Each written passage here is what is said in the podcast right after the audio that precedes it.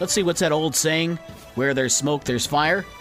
The smoke continued yesterday in Philadelphia because of the Canadian wildfires, but it's safe to say that doesn't hold true for the Tigers in the last three games. The Tigers' offense was shut down for most of the night on Thursday. Detroit was held without a hit until the eighth inning, but did actually take the lead in the ninth inning before falling to Philadelphia 3 2. Former Tiger Kody Clemens hit an RBI single in the bottom of the ninth to win it for Philly. The Tigers have lost six straight and eight of their last nine. Detroit is back at home tonight at 6:40 to face Arizona at Comerica Park. The pregame show on New Song Sports 94.9 WSJM is at 6:15. And really, the best place to be tonight is anywhere else than downtown Detroit over the next two days, with a Taylor Swift concert and the Swifties taking over Ford Field next door. The White Sox made up their smoked out game from Wednesday as a doubleheader with the Yankees. The Sox won their fifth straight game with a 6 5 win in game number one as Eloy Jimenez hit a go-ahead home run in the seventh inning.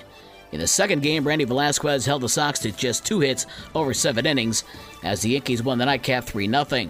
The Sox are home tonight to face Miami at 8 10. The Cubs fell to the LA Angels 3 1 as the Angels sweep the Cubs for the first time ever. Chicago is in San Francisco tonight at 10:15.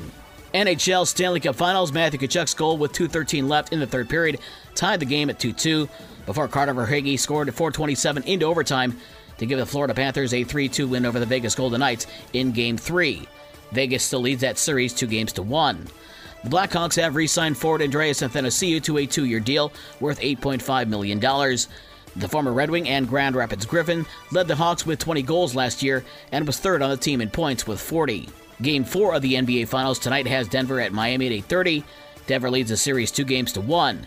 WNBA tonight, it's Indiana at Minnesota at 8 o'clock, and Chicago is at Los Angeles at 10. Notre Dame Athletic Director Jack Swarbrick announced that he's stepping down next year. The university has announced that NBC Sports Chairman Pete Bevacqua will take over. Bevacqua will become the special assistant to the AD on July 1st of this year, before taking over next year. Midwest League Baseball, Wisconsin over West Michigan 4 1. Lake County beat Great Lakes 7 2, and South Bend over Lansing 3 1.